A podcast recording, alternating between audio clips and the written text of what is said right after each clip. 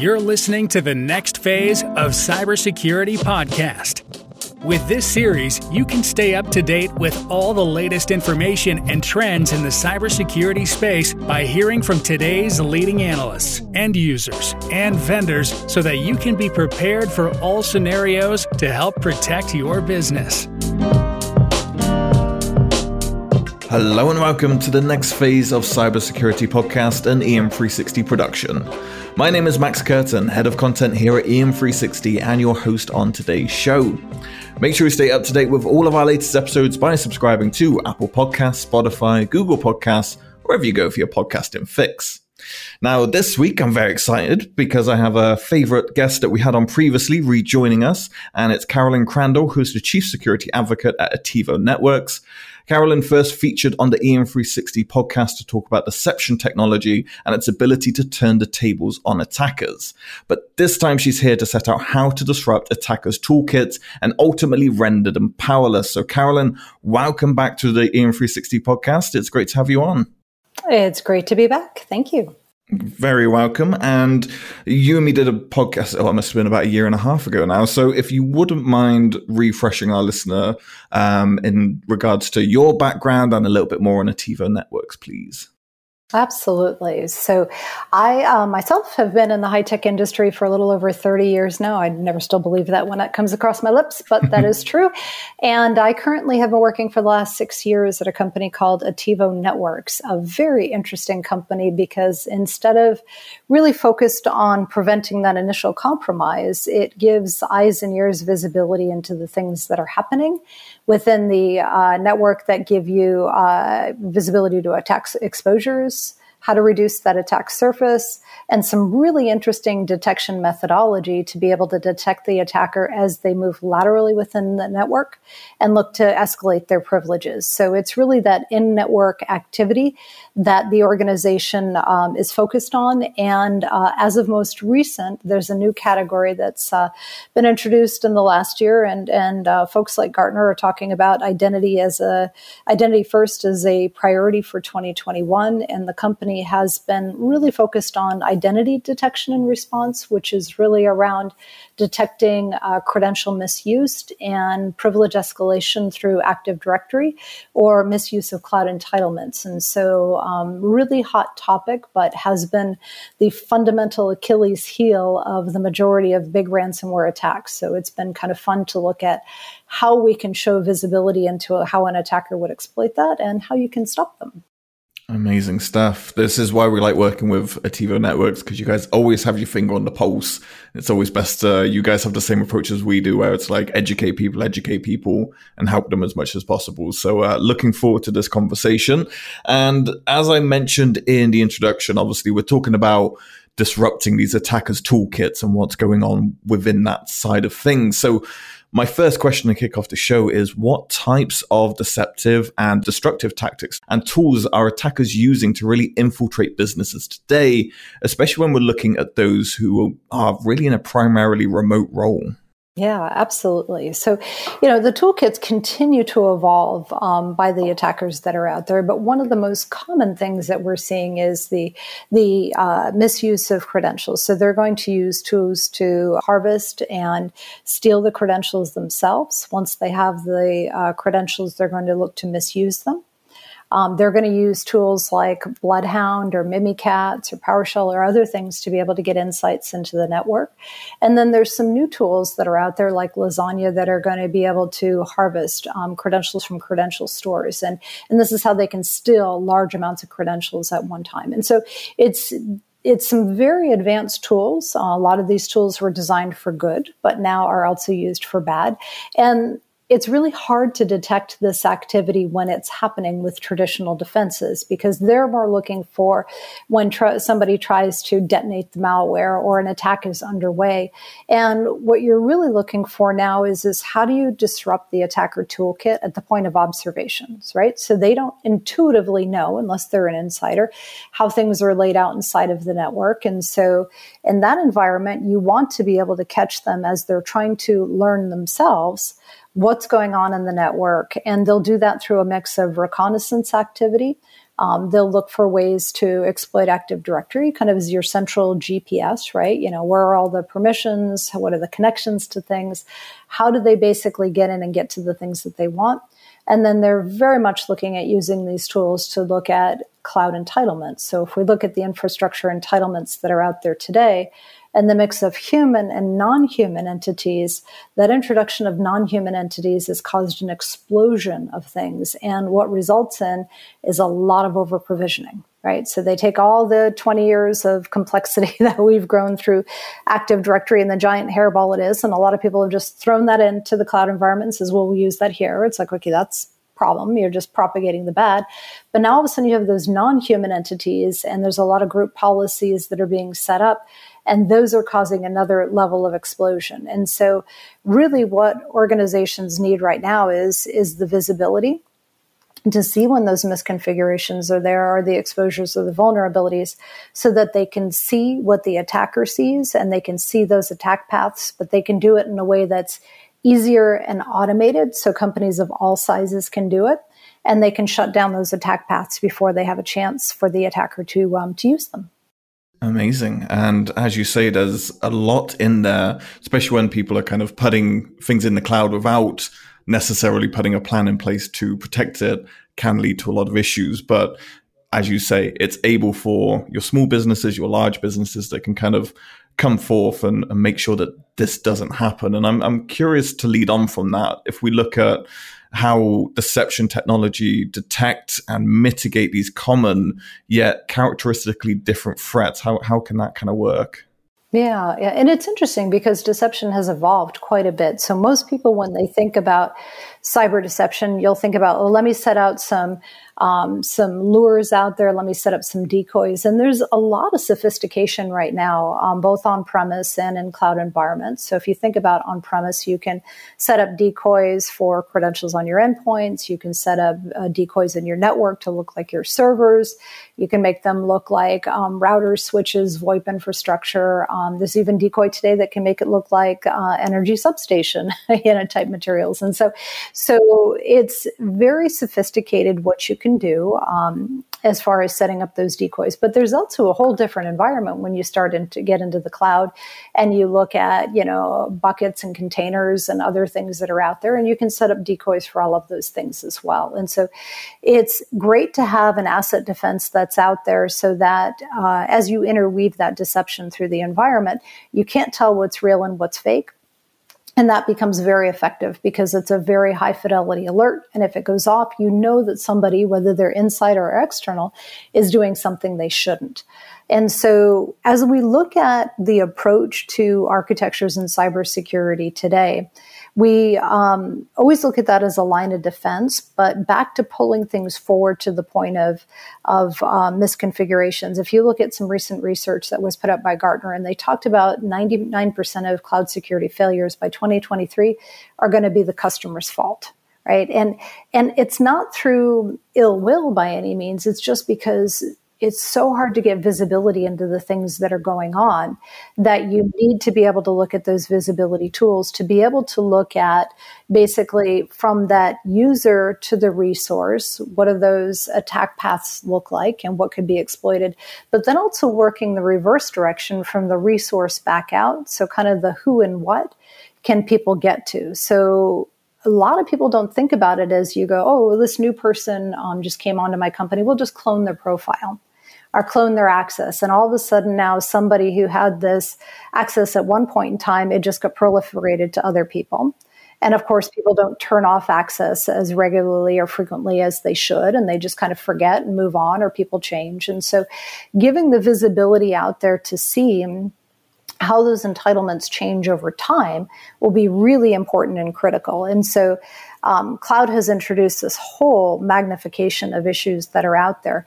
But also, if I take a step back and I, I like to look at things from the endpoint forward, right? So we have all these EPP and EDR type tools that are giving endpoint protection, but they're really not designed to protect against those credential attacks. And so getting visibility into, into where are your exposed credentials on the endpoint. Let's say if you've got admin credentials or shadow admin that's out there. Let's see what those attack paths look like. And if they can get to Active Directory, and, and it's, it's kind of surprising sometimes how many times we can get from an endpoint into a domain and even get domain control. Again, you get one replication error and somebody's going to get in and then it's game over right? Because they can start changing security policies. They can arrange for mass distribution of malware. And so you want to be able to have visibility to see when those mass account changes are happening or suspicious password activity um, you know password resets and things a dc shadow attack. These are things that traditional tools aren't providing visibility to that now is available to give insights at both those user device and domain level exposures. So, so if you haven't guessed, kind of the theme is identity visibility.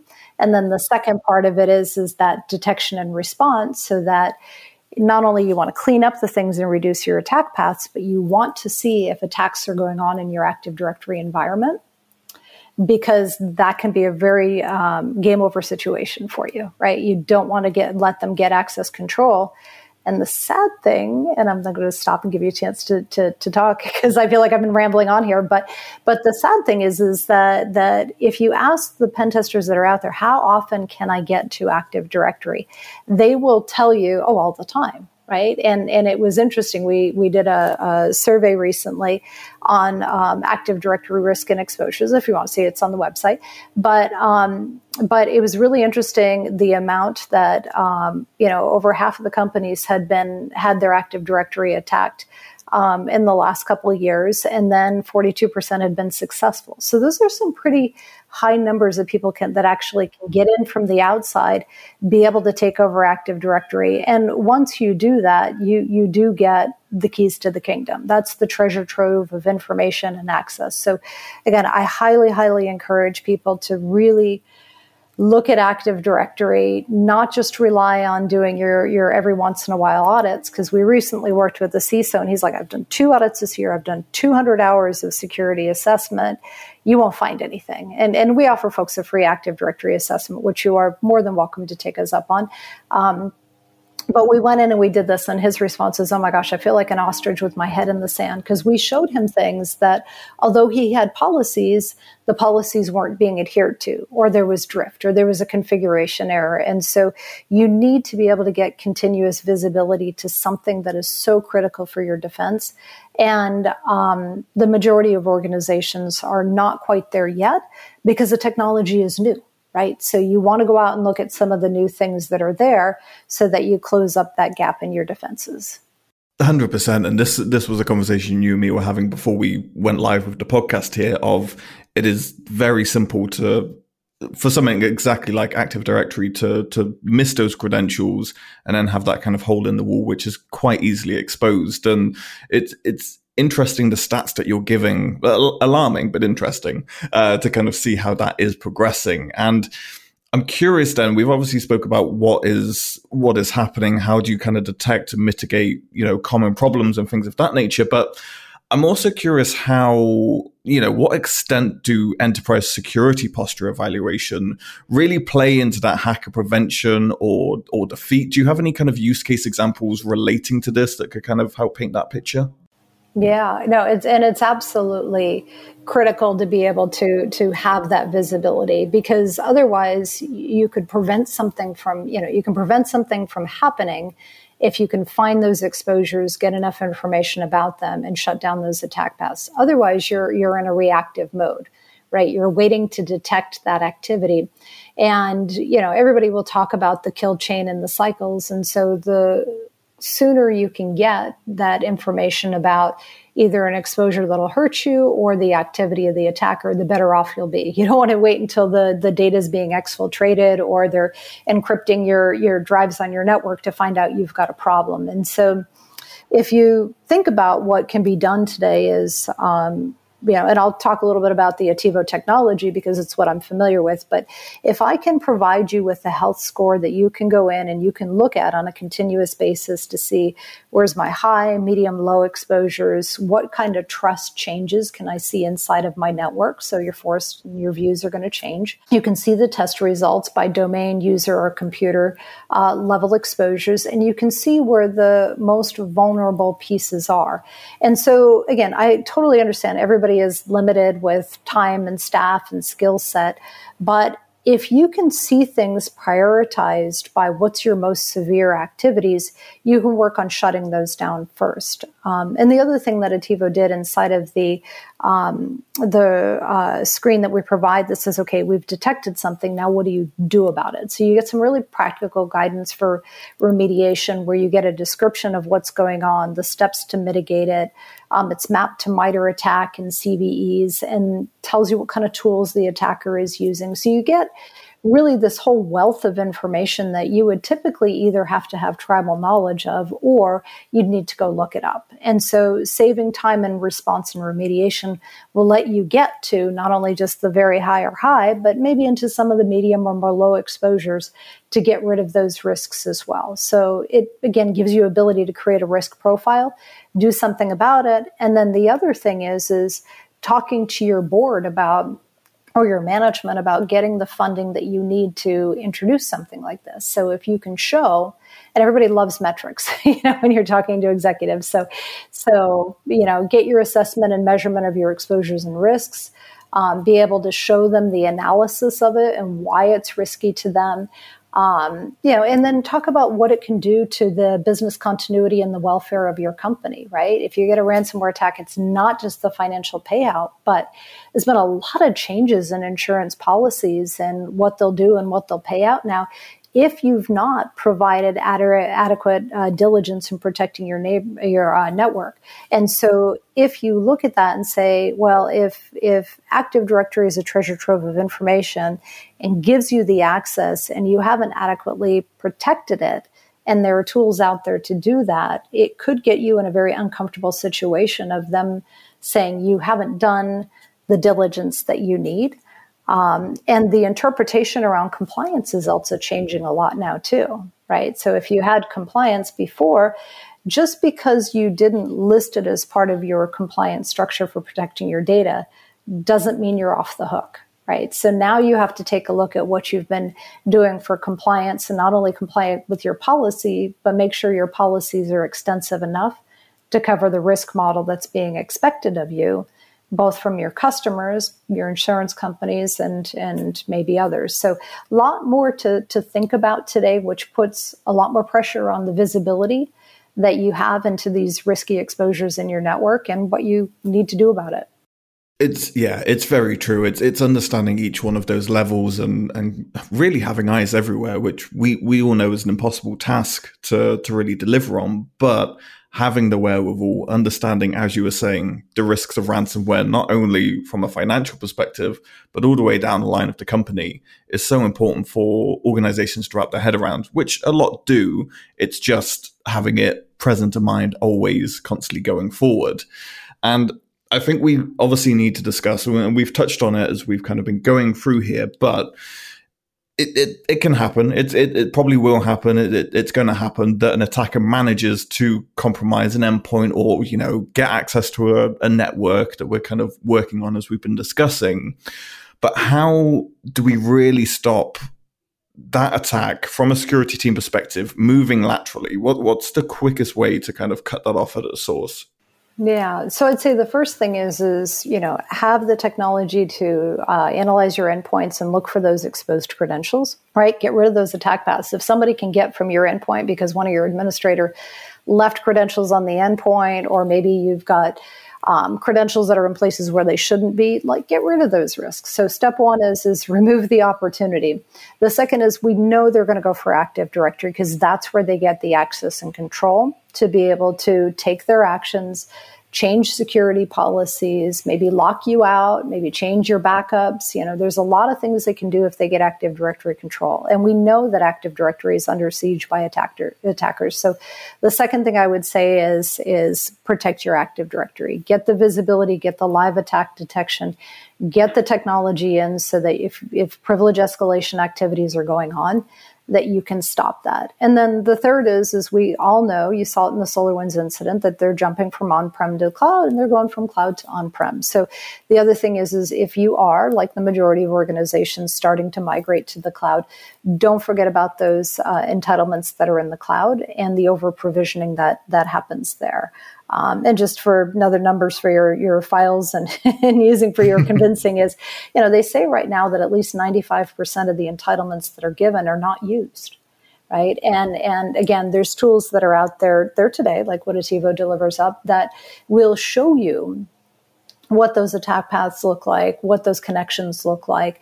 And then you can determine with visibility and confidence that, okay, this one doesn't need to be here. So let's go ahead and take that person either out of that group or that policy access and even employees leaving the companies or the transient work of suppliers and contractors, get all that stuff cleaned up so that you're not um, having elevated risks. And so the good news is technology that wasn't here a year or two ago is now here. It makes it super easy to do this stuff.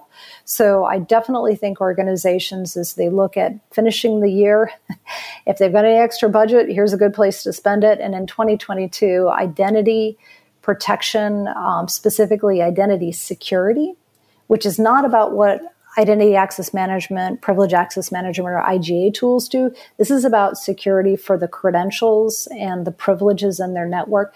Make sure that gets into your plans for 2022 because you're going to want to protect the, protect these things because this is what the attackers are going after. And this is the, the one of the most effective ways that is not currently covered to stop them. 100%. You know, New Year's resolutions for everyone going forward. Do your auditing, check, clear up things that don't need to be there. That's so important because if that habit develops now, you're saving yourself A, risks in the future, but also more workloads when you do have to do it, which you should be doing along the way. So, yeah, as we were just saying there, when we're kind of moving from that lateral perspective and keeping account of those audits and everything that we really can keep track of is so imperative. And I'm curious now as we kind of come to the final question of the show here. When we spoke previously, we were saying how much has changed in the past year, year for you and for Attivo, and and how everything's been kind of evolving. So I'm kind of curious if you put your prediction head on where the deception technology industry is heading in the near future.